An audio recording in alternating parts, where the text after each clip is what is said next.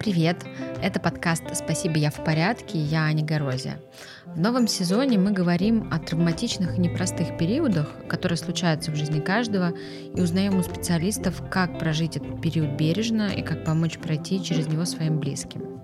Этот подкаст делает студия «Шторм» и бережный онлайн-сервис психологической помощи «YouTalk». Меня зовут Аня Горозия, я мама, автор подкастов и человек, которому не безразлично, что происходит со мной и моими близкими. Этот подкаст делают студия «Шторм» и онлайн-сервис психологической помощи «YouTalk». «YouTalk» понимает, как сложно найти подходящего психолога и берет эту часть работы на себя. Вы заполняете анкету, а алгоритмы или сотрудники подбирают для вас подходящего специалиста. В сервисе более 300 психологов, все они прошли отбор на профессионализм и этичность. Заниматься со специалистом можно онлайн из любой точки мира.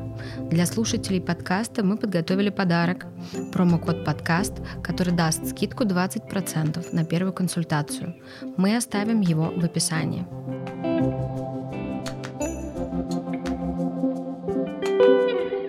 Сегодня мы поговорим о буллинге, что это такое, как его распознать, что делать, если вы или ваш ребенок столкнулся с буллингом, и как этот опыт пережить. А разобраться нам с этим вопросом поможет Лиля Брайнис, специалистка по работе с трудным поведением, основательница фонда «Шалаш». Большое спасибо, что уделили нам время. Что мы вообще будем называть буллингом? Что это такое? Буллинг или травля — это любое систематическое, целенаправленное, агрессивное поведение одного человека или группы людей при условии неравенства сил. По крайней мере, такое определение дал Дан Ольвеус, один из первый исследователь травли. И несмотря на то, что сейчас есть много разных попыток пересмотреть это определение, потому что со времен, когда Дан Ольвеус его исследовал, добавился кибербуллинг или кибертравля. Поэтому пытаются сейчас как-то добавить в определение дополнительные смыслы, но я предпочитаю придерживаться вот этого первого определения. Почему? Потому что в нем сосредоточено все, что нужно взрослым для того, чтобы понять и назвать явление. Да, систематическое — это значит повторяющееся агрессивное поведение, целенаправленное — это когда люди понимают, что они делают, они хотят это сделать. И там есть очень важное, на мой взгляд, часто выпадающее из внимания вот этот критерий про то, что это обязательно неравенство силы. Это неравенство силы, оно бывает очень разным. Оно бывает численным, когда там трое против одного, оно бывает физическим, кто-то сильный против кого-то слабого, и оно бывает символическим. И да, кто-то более популярный против кого-то менее популярного. И вот это важно удерживать в голове, несмотря на то, что это определение я много и часто повторяю, несмотря на то, что оно очень, как мне кажется, прозрачно и ясно, я часто встречаю ситуацию, в которой родители приходят и говорят: слушай, а вот у нашего ребенка, и дальше они описывают что-то, очень похожее, да, на то, что есть в этом определении, ну мы что-то не можем понять, это травля или нет. Ну, обычно, чаще всего, там, не знаю, в 90% случаев мы сходимся на том, что это травля. Вот как раз мой следующий был вопрос. Как мне, как родителю, понять, что что-то не так? Какие-то красные флажки в словах или действиях одноклассников, допустим, моего ребенка, или у самого ребенка в поведении? Дело в том, что ребенок может оказаться в ситуации травли в разных ролях, да? Чаще всего, когда про это спрашивают про ситуацию, когда ребенок оказывается в роли жертвы, да, в роли человека, который подвергается травле. Но, и сейчас мы про это обязательно поговорим, но еще ребенок может оказаться в ситуации травли со стороны свидетеля и со стороны агрессора. Во всех случаях, это тоже очень важно помнить, тоже часто про это говорю, что травля влияет на ребенка негативно, и не только на ребенка, на человека, на взрослого тоже негативно влияет в любой роли, какой бы он или она ни оказались в этой ситуации. Неважно, ты жертва, неважно, ты свидетель, неважно, ты агрессор. Это явление разрушительно для человека в любой роли, в любом проявлении. Ну, здесь, наверное, стоит сказать, что травля, вот помимо этого определения, выделяют еще 3 вида травли. Говорят о том, что есть прямая травля, ее чаще всего очень просто отследить, потому что речь идет о каком-то физическом воздействии. Что это значит? Это значит, что портят или ломают вещи. Например, была история, когда девочке во время перемены, ее не было в классе, и она купила себе на переменке в столовой шоколадное молоко, оставила его на столе, пошла куда-то посмотрела. Когда она вернулась, это шоколадное молоко было выдавлено на ее учебник. Или когда портфель, например, ребенок не может найти, а потом находит его, например, в помойке или в туалете. Пенал, ну, в общем, любые вещи портятся и как-то уничтожаются. И это прямое проявление травли. Ну, и любое физическое воздействие, да, там угрожают, пытаются побить, бьют, окружают. Такое проявление травли легче заметить, например, чем то, что называется косвенное проявление. Это когда распускают слухи-сплетни, когда дразнят, когда выводят из себя, когда запрещают дружить. Что это значит? Это называется манипулируют дружбой. Если ты будешь с ним или с ней дружить, я не буду дружить с тобой. Mm-hmm. И еще туда же попадает бойкот, например. Когда принимают решение не разговаривать с кем-то, ну или как-то общаться иначе, чем с другими, выделять. Вот, например, в книжке «Чудо», в которой рассказывается история мальчика с инвалидностью, который идет в обычную школу, про это даже фильм с Джулией Робертс. Там вот, например, вот это вести себя иначе, чем с другими, проявляется не так, как мы привыкли. То есть ребенка не обижают, а его как будто бы, то есть с ним нарочито, дружелюбно общаются, да, для того, чтобы в какой-то момент представить в негативном свете. То есть они делают вид, что они с ним дружат, но на самом деле они с ним не дружат. И так тоже бывает, потому что он в какой-то момент, ему начинает казаться, главному герою начинает казаться, что вот, наконец-то с ним все дружат, вот, наконец-то у него появились друзья, а мы понимаем по тому, как устроена социальная ситуация, что это выделяют ребенка, и это означает чуть-чуть другое. В смысле, они это делают как-то специально. И есть третий вид травли, то я его уже упоминала, кибербуллинг, кибертравля, то есть когда преследованием, когда вот этим систематическим агрессивным поведением занимаются с помощью мессенджеров, с помощью почты, ну, в общем, с помощью разных девайсов и интернета. Когда делают коллажи с фотографиями, рассылают или, там, например, получают какую-то обнаженную фотографию, ее распространяют. Ну, в общем, разные унизительные. Там есть очень такая любопытная формулировка про кибербуллинг, когда делается фотография в месте, где ребенок или человек рассчитывал быть в одиночестве. То есть, например, в туалете. Mm-hmm. Да, если такую фотографию делают и распространяют, то это тоже будет относиться к кибербуллингу. Соответственно, отвечая на вопрос, а как же понять, что с ребенком что-то происходит? Ну, во-первых, чаще всего ситуация травли – это ситуация небезопасная, это ситуация, когда человек не чувствует себя комфортно. И, например, если ребенок хорошо успевал по предметам, и вдруг, непонятно из-за чего, успеваемость начинает падать, то это может быть одним из симптомов. А также, если, например, ребенок не хочет ходить в школу, проспает по утрам, например, может жаловаться на боли в животе, может жаловаться на боли в голове.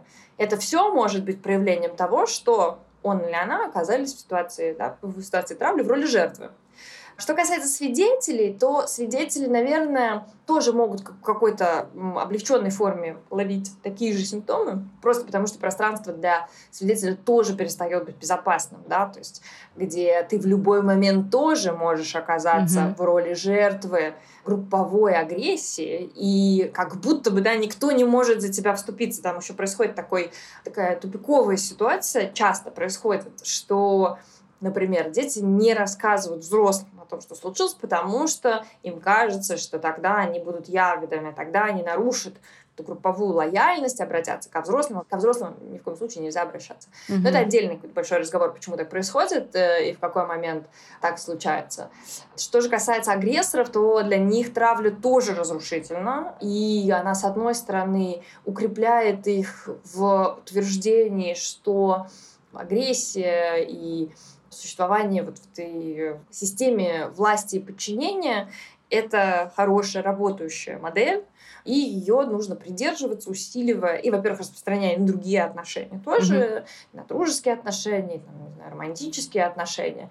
Также есть исследования, которые говорят о том, что у агрессоров повышается вероятность использования психоактивных веществ дальше в будущем. Ну, в общем, это для всех абсолютно негативная, разрушительная ситуация, которую нужно остановить. Если я как родитель поняла, что мой ребенок жертва, если происходит травля, какие мои действия должны быть? Я начинаю с общения, там, веду ребенка к психологу, иду к учителям. Вот какой механизм, если ты понимаешь, что твой ребенок подвергся травле? Мы поняли, что да, ребенок стал жертвой травли в школе. И здесь я обычно предлагаю, скажем так, два пути. Путь номер один – это работа с ребенком. Какая? Первое – это вы говорите, что травля – это ситуация неравенства сил, это ситуация, это групповая проблема, это к ребенку не имеет никакого отношения, это не про ребенка, а про группу. И чтобы укрепить вот эти утверждения, и чтобы, если, например, вот эта разрушительная сила агрессии групповой уже в ребенка проникла, то можно прибегнуть к профессиональной помощи, чтобы помочь ребенку с этим, возможно, уже ставшим травматическим опытом справиться. И это одно направление работы. Иногда туда же может еще попадать часть про то, что ребенок, ставший жертвой травли, может не обладать какими-то навыками. Что, мол, говорят так, что вот есть причина, по которой ребенок стал жертвой. Это никогда не правда. Нет никакой причины, да, которая делает жертву виноватой в произошедшем, потому что, еще раз повторю, травля – это проблема группы. Не в каждой группе один и тот же ребенок станет жертвой травли. Соответственно, это не проблема жертвы, а проблема группы. Но может так произойти, что ребенку не хватает навыков, эмоционального интеллекта, навыков коммуникации, может быть, навыков, не знаю, критического мышления, ну каких-то, да, но это совершенно третья задача. Вот развитие этих навыков. Этим можно заняться в тот момент, когда и ситуация травли прекратится, и когда последствия, если они уже произошли, да, последствия, если этот опыт стал травматическим и случились последствия для психики, они разрешены, закончены, нивелированы. И последствий больше нет, тогда можно, потому что любое развитие происходит из точки покоя. А второе направление – это направление, собственно, работы с группой. И здесь есть вот какая развилка. Развилка это выглядит следующим образом. Можно прийти в школу и сказать: дорогие друзья, такая ситуация, мой ребенок стал жертвой травли, потому что 1, 2, 3, 4, 5. Вот что происходит, вот что такое травля, да, если это квакает как утка, жёлтая как утка, да, и ходит как утка, вероятно, это утка. Вот у нас ситуация травли. И вот развилка начинается с этой точки, потому что школа может отреагировать так, она может сказать: боже, какой ужас, а как же мы этого не замечали, мы сейчас начнем с этим разбираться. И у нас будет вот такой план, как мы будем с этим работать. И вторая ситуация, в которой школа скажет: какая травля? У нас нет никакой травли. Это ваш ребенок, недостаточно хороший, плохо приспособленный, плохо... Ну да, дальше можно много всего рассказывать, что не так с вашим ребенком. И здесь родитель встает перед такой дилеммой. Можно в любом случае пойти бороться со школой. То есть сказать: нет, все-таки мой ребенок, я хочу, чтобы вы, травля разрушительна. И тогда нужно идти по пути поиска того взрослого в этой системе, который травлю назовет травлей и начнет с этой ситуацией работать. Каким образом? Во-первых, ее остановят, а во-вторых, начнет последовательно учить детей в этой группе общаться на равных. Есть такая концепция, она мне близка, которая говорит о том, что травля возникает из-за неумения общаться на равных. Из-за того, что дети привыкли, что система может существовать только в рамках, да, концепции власти и подчинения, что кто-то должен быть сильный, кто-то должен быть слабый. И вот так работает любая группа. И задача научить детей, что вообще не любая группа так работает. Есть группы, в которых люди могут взаимодействовать на равных. Это опять же, да, не значит, что они должны в засол дружить, ходить друг к другу на день рождения и так далее. Нет, это просто означает, что наша задача вежливо, уважительно друг с другом общаться и сосуществовать. Отвечать на вопросы, давать домашние задания, если спрашиваешь. Ну, в общем, да, не создавать дискомфортную среду. Неважно, кто кому нравится, не нравится. Это вообще не вопрос, да, мы просто сосуществуем в одной группе. Но, да, дальнейшее развитие событий будет зависеть от того, как школа отреагирует. Да, если школа отреагирует первым образом, все очень легко, можно сотрудничать, обсуждать, а что можно сделать, а как мы будем следить за тем, что результат есть. И такие школы, к счастью, появляются, находятся, и появляются ответственные, неравнодушные учителя, классные руководители, которые включаются в работу с трудным поведением. Это, на мой взгляд, воспитательная, а не академическая работа. Да? То есть результаты этой работы, не достижение там, пятерок по математике, русскому языку, химии, да, и так далее, а достижение навыков, умений, освоение навыков, умений, например, коммуникационных, да, взаимодействия и того, что в концепции там, soft skills, навыков 21 века называется работой в команде, да, сосуществованием в группе, в команде. Если же школа говорит, представители школы говорят, нет, да, как я уже сказала, можно идти и искать того взрослого, который будет готов взять на себя такую ответственность. А если такого взрослого нет, то нужно тогда добиваться, чтобы школа все равно это признала. В общем, есть разные способы, как можно это сделать. Это можно делать публичным, это можно писать в какие-то вышестоящие инстанции. И это все потребует большого количества ресурсов.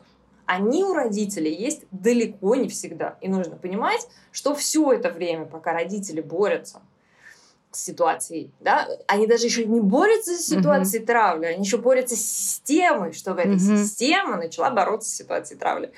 Ребенок продолжает, скорее всего, в эту школу ходить, да, и подвергаться. То есть травмирующая ситуация не останавливается. Здесь кажется, что, чтобы я рекомендовала, сказала так, что нужно для начала всеми возможными способами остановить травмирующую ситуацию. Ребенок находится во враждебной, агрессивной среде, где, да, по отношению к ней или к нему все время осуществляется насилие. Это нужно прекратить, остановить, стоп. Да, и сказать, ты в этом не виновата, то, что это случилось, к тебе не имеет никакого отношения. Мы сейчас, взрослые, будем решать, будем это останавливать, будем с этим бороться. А если взрослые не готовы, не находятся, отказываются, то тогда я рекомендую менять школу. Потому что это важно, в том числе, показать ребенку, что если среда токсичная, если среда разрушительная, да, то не обязательно менять всю среду. Можно просто выйти из этой группы и пойти в какую-то другую группу, в которой может быть здорово, весело, хорошо, приятно и так далее. Скажи, пожалуйста, а возможно вообще изменить обстановку вот в таком коллективе? Насколько это поддается коррекции, если... Конечно, это поддается коррекции. Конечно, все возможно. Вопрос только в количестве ресурсов и в желании, но это тоже ресурс. Под ресурсами я имею в виду время, потому что в зависимости от того, насколько группа погрязла, да, насколько в группе сильны, насколько в группе проросли нормы агрессивного взаимодействия, да, нормы власти и подчинения, строительство системы власти и подчинения, да, то тем сложнее, тем больше усилий понадобится, чтобы это остановить. Здесь и я сама, и мы в фонде много говорим о том, что это не трудные дети, а дети, которым трудно, и это не... Да, трудное поведение возникает в тот момент, когда дети, люди не умеют вести себя по-другому. И это задача взрослых — их научить вести себя иначе. Соответственно, конечно, любое трудное поведение может быть остановлено, может быть, если, да, ребенка научить альтернативе. Вопрос... Если у вас силы, если у вас время, если у вас желание, если у вас навыки, умения, если у вас достаточная команда для того, чтобы это остановить. Обычно говорят, что в буллинге есть один такой зачинщик. Человек, который начинает и вот эту группу вокруг себя создает, и они уже дальше идут нападать на свою жертву. Но, как правило, как будто бы есть один человек. Это так? Или все-таки вот проблема в каждом человеке, в каждом ребенке, который соединяется в эту группу и становится агрессорами? Давай здесь уточним. Когда я говорю о том, что это проблема группы, я имею в виду всю группу целиком. Я не имею в виду вот тех агрессоров, злодеев, которые испорчены, и та самая ложка дегтя в бочке меда. Нет. Я имею в виду всю группу. И здесь важно, что исследования же говорят о том, что в 60, да, то есть больше, чем в половине случаев травля останавливается, если свидетели не поддерживают действия агрессора. То есть в тот момент, когда кто-нибудь начинает вести себя как-нибудь деструктивно, дразнить, вышучивать, издеваться, свидетели не стоят и смотрят, да, не отворачиваются, а говорят, а что происходит? Это не годится. у нас здесь так не принято, здесь так не делают, то в этот момент травля останавливается, потому что групповые нормы, да, группа голосует за то, что это не годится. Другое дело, что часто происходит так, что дети сами не понимают, что происходит. Что значит «не понимают», да? Видят ли они, что происходит что-то не то? Чувствуют ли они? Безусловно, чувствуют. Но иногда и они сами говорят себе, иногда взрослые им верят. И здесь может возникнуть такое искажение. И это искажение выглядит следующим образом. Взрослые здесь для того, чтобы сказать: дорогие друзья, такая игра – это плохая игра. Угу. Игра, унижающая одного из участников, разрушающая его или ее вещи – это плохая игра. Я запрещаю играть в такие игры. Угу. Там, где я управляю группой, да, я не разрешаю такие игры. Стоп. Я не разрешаю тыкать в мальчика, который тебе не нравится, остро наточенным карандашом. Я не разрешаю, когда человек выступает, его высмеивать. Я запрещаю так делать. Я это вижу, я это не позволяю, я это не поощряю. Я это называю тем, что это есть. Я говорю: стоп, это называется травля, я этого здесь не позволю. Как тебе кажется вообще, почему у детей, да и у взрослых, появляется вообще вот это желание коллективно кого-то задавить? Это какие-то внутренние травмы, проблемы в семье? Но мы же понимаем, что травли и буллинг бывает и у взрослых людей, в офисе, на работе. Безусловно. Откуда появляется это желание? Я думаю, что это вопрос очень философский. Ну, то есть, да, откуда вообще берется агрессия? Про это написана не одна толстая книжка. Откуда берется агрессия? Ну, как бы самый простой ответ такой. Агрессия — это, да, и злость — это важная эмоция. А что такое эмоции? Эмоции — это реакция живого организма на воздействие окружающей среды. Есть ли агрессия у животных? Да, есть. Mm-hmm. Она есть у собачек, у кошечек, у волков. Ну, там дальше можно, да, по списку перечислять, у кого эта агрессия есть. Поэтому в самом по себе выражении агрессии нет ничего плохого. Это важная вещь. Mm-hmm. Ну, да. Другой, да, вопрос, что какую функцию эта эмоция, это чувство, да, эти действия, если речь идет об агрессивных действиях, какую задачу они выполняют? Потому что если они выполняют задачу, ну, не знаю, строительства иерархии, если они выполняют задачу, что я должна себя чувствовать лучше за чужой счет, да, если они выполняют, то есть, какую-то неконструктивную, разрушительную задачу, то это надо останавливать. Угу. Если они выполняют какую-то конструктивную задачу, например, кто-то защищается, ну, это важно защищаться. Агрессия вообще много сил, очень много энергии дает. Ну да. Скажи, пожалуйста, а если перейдем тогда вот ко второму этапу действий, если ты понимаешь, что твой ребенок агрессор, какие действия дальше? Да по большому счету те же самые, да, потому что ты не меньше всех остальных заинтересована в том, чтобы, во-первых, это прекратилось, да, а во-вторых, чтобы твоего ребенка научили вести себя иначе. И в этом смысле, когда я разговариваю с мамами, чьи дети стали агрессорами в ситуации травли, то я там еще сталкиваюсь с ужасом и страхом и чувством вины. Угу. Если мы говорим про ситуацию, да, потому что бывают ситуации такие, бывают ситуации, когда, хочу просто обозначить на полях, что этих ситуаций, о которых я сейчас буду говорить, мы этих ситуаций не касаемся. Когда в школе происходит ситуация травли, есть агрессоры, к родителям агрессоров обращаются для того, чтобы сказать: вот мы сейчас будем это останавливать, это будем менять. А родители агрессоров говорят: что вы будете менять? Правильно он себя ведет. Так и надо. Угу. Потому что в этом мире побеждают сильные. Угу. И в этот момент, да, работать чуть сложнее, потому что мы понимаем, что эта агрессивная установка, враждебная установка идет из семьи, и мы здесь будем, да, работать не только с поведением, а мы как будто бы будем угрожать всей семейной системе. Мы не касаемся сейчас этой ситуации. Мы касаемся ситуации, в которой родитель говорит: какой ужас, мой ребенок агрессор, причиняет насилие. И здесь важно очень все равно оставаться на стороне ребенка.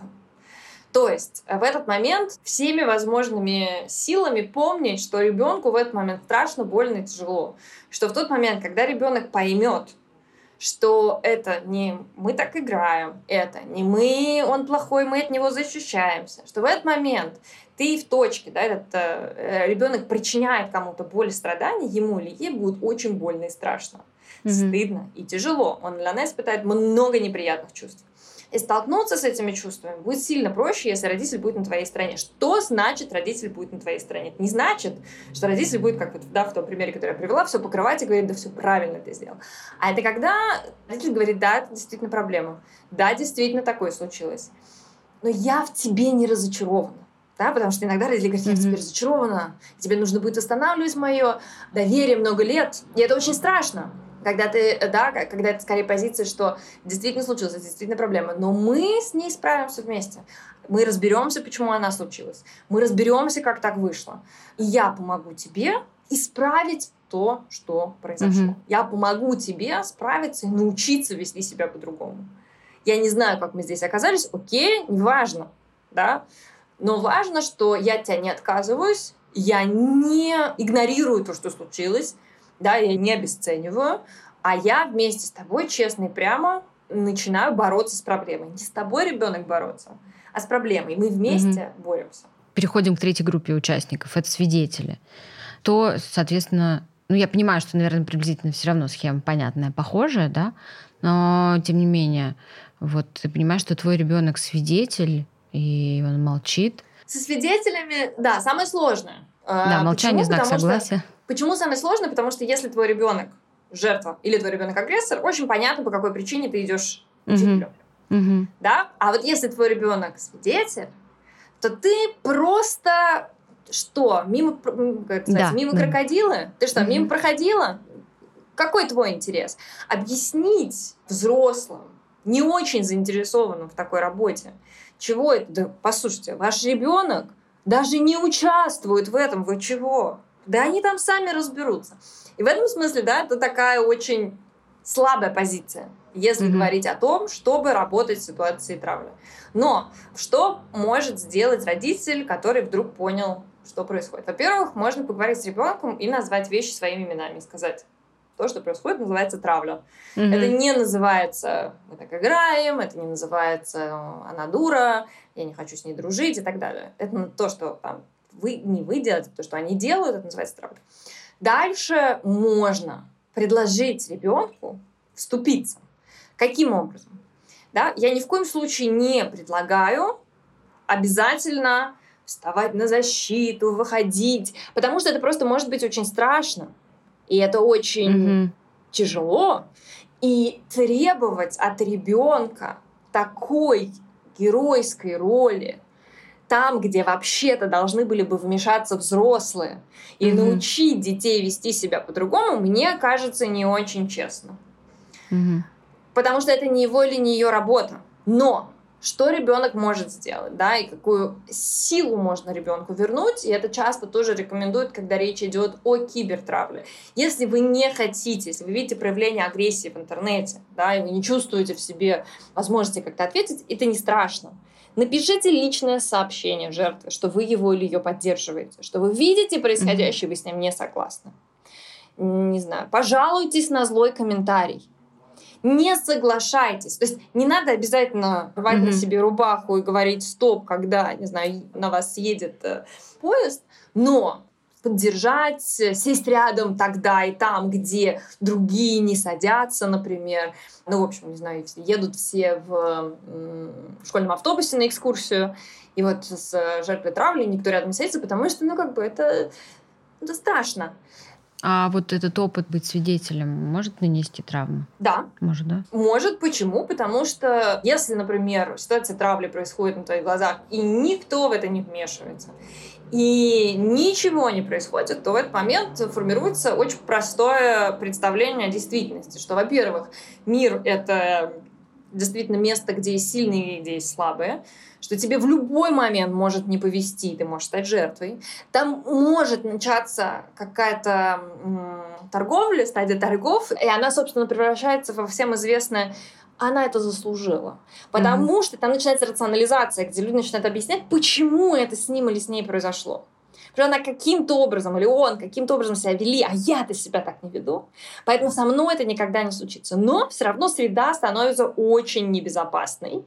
Mm-hmm. И, собственно, формируется вот это искаженное представление о действительности, что равенства не существует, уважительного вообще, все это ложь, и все это выдумки, не бывает такого. На самом деле, опять же, человек человеку волк, и нужно опасаться, озираться, и очень аккуратно себя вести себя как все, и, может быть, тоже присоединяться к агрессии, потому что это защитная, защищающая стратегия. Угу.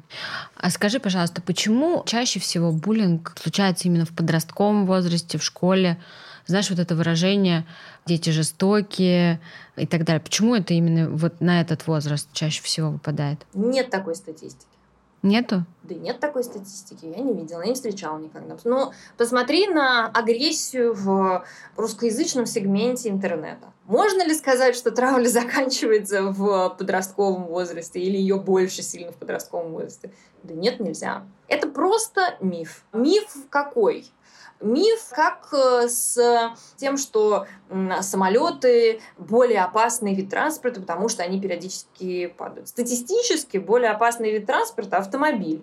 В автомобильных авариях погибает сильно больше людей, чем в авиакатастрофах. При этом аэрофобов полно, и люди боятся садиться в самолеты, а на машинах все прекрасно ездят, потому что в новости попадает, такой есть эффект. Когда тебе начинает казаться, что мир какой-то, потому что эти события попадают в новости. И это искажает представление действительно. Я не видела такого. Может быть, есть какие-то новые исследования. Угу. Но хорошо. Дети не более жестокие, чем мир, в котором они живут. Ну, это правда. А знаешь, ты начала как раз тоже говорить, затронула эту тему вопросом, который у меня есть. Как раз, что есть такая позиция, особенно у нас в обществе, что никакая-то не травля, это ты закаляешься, ты становишься сильнее, учись отстаивать свои границы, постоять за себя. Вот это правда или нет? Вернемся к определению. Определение травли звучит так. Значит, это систематическое, целенаправленное, агрессивное поведение при условии неравенства сил. Угу. Вот эта история про «справился с травлей» — пример такой. Значит, у одного завязаны ноги, а у другого в руках бита. Можно ли справиться с этой ситуацией? Наверное, в одном случае из 10 тысяч можно, если тот, у кого связаны ноги, какой-то суперсилач. Угу. Что делать всем остальным? Все остальные в ситуации неравенства сил. У них нет никаких инструментов, никаких умений до тех пор, пока не вмешается кто-то, у кого есть достаточно силы, власти, авторитета, это остановить, или уравнять, то самое неравенство сил. Поэтому важно, чтобы в любую ситуацию травли в детском коллективе вмешался взрослый, во взрослом коллективе вмешался начальник, если мы, например, говорим о работе, и остановил происходящее. Потому что само собой оно не остановится. Mm-hmm. И победить в этой ситуации, очень сложно. Это ошибка думать, что ты просто недостаточно старался. Ребят, я не знаю, как надо стараться. Это просто разрушительное, ядовитое рассуждение. Ты просто недостаточно старался. И в этом смысле травля — это проблема группы. Это не проблема ребенка. Справиться с ней может только кто-то, кто может научить участников этой группы общаться по-другому. Может ли это сделать жертва, которая тоже часть этой группы? Да нет, конечно, не может. Во-первых, из этой позиции невозможно никого ничему научить. Любое научение происходит из точки покоя, из точки безопасности. Ситуация травли — это ситуация небезопасности. Это же важный опыт столкнуться с сопротивлением, с чужой агрессией. В целом, безусловно, когда у тебя на той стороне бита, и у тебя, например, есть бита. Лучше не сталкиваться, лучше не держать в руках биту и не сталкиваться на той стороне с человеком с битой. Может быть, такая ситуация произошла. Уж лучше быть достаточно вооруженным, уж лучше понимать, что ты делаешь, сталкивайся с чужой агрессией на мате или на ринге боксерском, когда вы оба в защите, у вас есть тренер, и вы в целом понимаете, что вы делаете и зачем вы делаете. В контролируемой, достаточно безопасной среде. Но здесь речь идет о травмирующем переживании, то есть о воздействии, о давлении такой силы, что оно становится разрушительным для психики, потому что его невозможно остановить из позиции жертвы.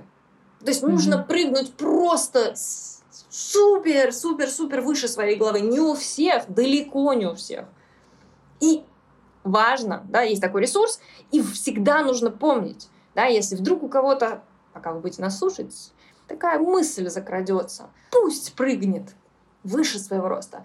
Я хочу сказать так, что любой прыжок выше своего роста требует гигантского количества сил. Их нужно откуда-то взять. За это всегда будет расплата чем-то другим. Угу. Эту энергию нужно, она не берется из ниоткуда, ее нужно откуда-то взять. Из академических успехов, из близких отношений с людьми. Я, например, перестану доверять людям, но я выкачу оттуда силы и энергию. Перестану вообще общаться. Но я буду зато суперсильной. У этого действия, если перекладывать ответственность на ребенка, у этого всегда есть цена. Если попадаешь в такой коллектив, вот ты прям понимаешь, что ты пришел, а коллектив весь такой. Такая группа дисфункциональная. Но мне кажется, во взрослом возрасте единственное решение просто уходить. Конечно, да? Конечно. Взрослые в этом смысле сильно свободнее. Ты можешь... Я взрослый человек, я могу с ней никогда не встречаться. Я могу сделать свою жизнь такой, что мы никогда не пересечемся. Но ребенок, который ходит в школу, не может чудесным образом завтра утром сказать: я в школу больше не пойду, потому что там есть такая девочка, которая вот так сидит. Мама скажет: что? Куда ты не пойдешь? В школу? Собирайся. И в этом смысле ребенок абсолютно беззащитен. И этим взрослые отличаются от детей. Взрослые могут поменять место работы. Такая тоже история была в моей жизни, когда одна моя знакомая позвонила и сказала: слушай, я знаю, ты там лекции про травлю читаешь. Можешь коротко мне рассказать, что происходит? Что это такое? И я помню, что она приехала, я ей говорю: слушай, да травля детей не сильно отличается от этого же явления, от травли у взрослых. И поэтому давай я тебе расскажу. И она послушно говорит: слушай, так вот что со мной происходит. Вот что со мной происходит. Потому что я никогда с этим не сталкивалась, я же даже не знала. Я чувствую, что что-то не то. Я чувствую, что что-то происходит. Ну и, к счастью, да, она была взрослый человек, она уволилась с этого места. Ты рассказывала и в статье, и в других подкастах про свой опыт травли в школе. Да, для слушателей можно кратко, да, я расскажу, что с тобой переставали разговаривать одноклассники, да, из-за подстрекательства мальчика. Длилось это год, и ты потом ушла в другую школу. Все так, да? Ну, я бы уточнила. Я бы сказала так. Мы не знаем, я, честно, я не знаю до сих пор, что случилось. Я не знаю, как на той стороне происходили события. Все, что я знаю, что я дружила, как мне казалось, с мальчиками, с самым популярным мальчиком класса. И мы вместе ездили домой на автобусе, жили в другом микрорайоне. И вдруг в какой-то момент, ну, что-то мы периодически что-то, да, друг другу говорили, что-то, я ему сказала: я не помню вообще. Но он перестал со мной разговаривать. На следующий день он со мной разговаривал. Ну, я думаю, не разговаривает, не разговаривался неделю назад. Второй день, и потом третий день. А потом вместе с ними стали разговаривать и другие 3 мои друга, которые были в нашей компании. А потом через неделю к ним присоединился практически весь класс. И я просто не поняла, что произошло, как это произошло, вообще как это случилось на моих глазах. Я помню, что это было где-то в районе моего дня рождения, еще на мой день рождения, это в конце ноября. 2 из нашей компании пришли. Но буквально там через, не знаю, неделю, очень сейчас плохо помню, вдруг со мной перестал общаться весь класс. И там возникло вот это ощущение, да, что со мной как бы стыдно общаться, со мной не надо общаться, что даже мальчик, которого со мной посадили за эту парту, ему как-то было неловко, что он со мной, и он всем видом показывал, что его просто заставили со мной сидеть, и он просто этого не хочет. И в целом, да, это была очень небезопасная среда. Каждый раз, когда я что-то говорила, любой из класса мог сказать, отреагировать. Ты вообще заткнись, твое мнение здесь никто не спрашивал. Ну, в общем, это было очень небезопасно, агрессивно, я просто не понимала, что происходит. И каждый день находиться... Еще у меня была какое-то время фантазия, что это все может там остановиться и закончиться. Параллельно уже так было изначально запланировано, что я должна буду... Это был 7 класс, я собиралась в 8 класс в любом случае поступать в лицей. И я ходила уже на курсы поступления. и готовилась. То есть я в любом случае должна была уйти в другую школу. И да, в общем, если коротко, то вот так происходили события. И до конца года со мной никто не общался, было это очень небезопасно. То несколько человек периодически со мной общались, но это было тоже довольно непросто. И при этом, когда я уже училась в 8 классе, мне в почтовый ящик, то есть на следующий год, мне кажется, в сентябре-октябре, пришла открытка с извинениями. Mm-hmm. Да, такая деталь тоже была, я ее часто упускаю, ее нужно признать. Но я не помню, что было написано в той открытке, я не помню, где она сейчас, но была она написана корявым почерком того мальчика, потому что его было невозможно спутать. Я, конечно же, была в него влюблена, конечно. Ну, понятно. И да, мой вот этот детский подростковый дневник, он был весь исписан тем, как я его значила. Наш сезон просто как раз про то, как пережить травматичные события, поэтому твой опыт, он очень важен для наших слушателей. Вот что тебе помогло прожить этот опыт и сейчас о нем рассказывать, подробно рассказывать? Ой, это была многоступенчатая дорожка. Это была большая, не побоюсь этого слова, большой путь. Первая часть была в том, что буквально сразу же, как только закончилась школа, закончился учебный год, я попала в лагерь. Это был еврейский лагерь, директором которого был Дима Зицер. И там было небольшое количество детей.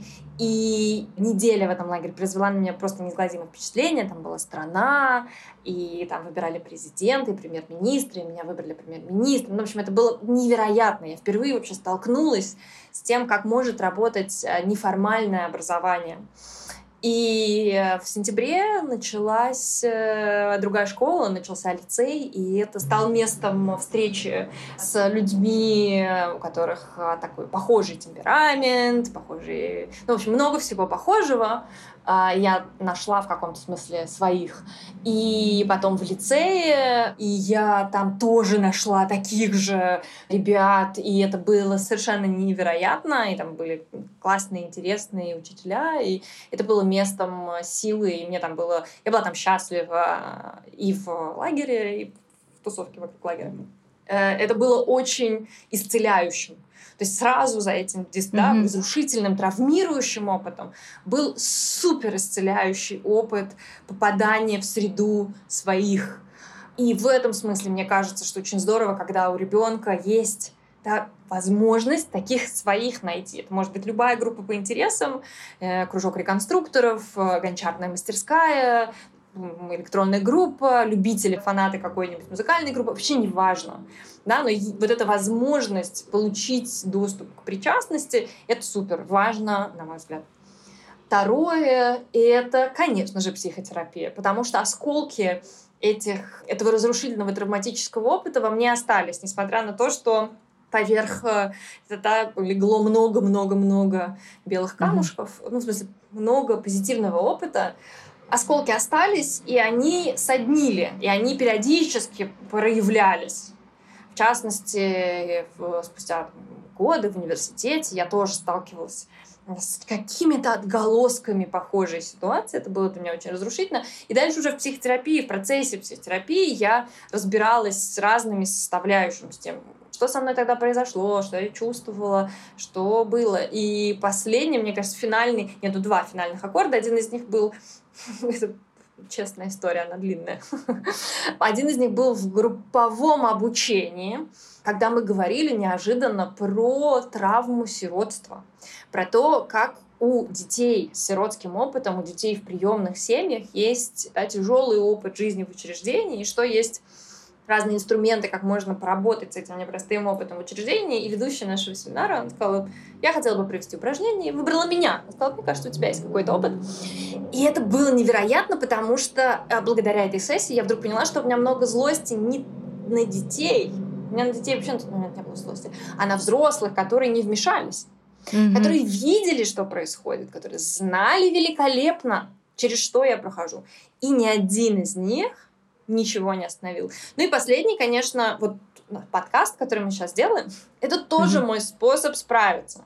Мой способ сделать так, чтобы опыт, который я получила, по возможности пережила как можно меньшее количество людей. И если мой опыт может стать ценным, пусть так и будет, пусть люди возьмут его и не будут его переживать сами. Спасибо тебе большое. Мы как раз закончили. Класс. Спасибо тебе большое. Я очень рада. Было здорово. Спасибо.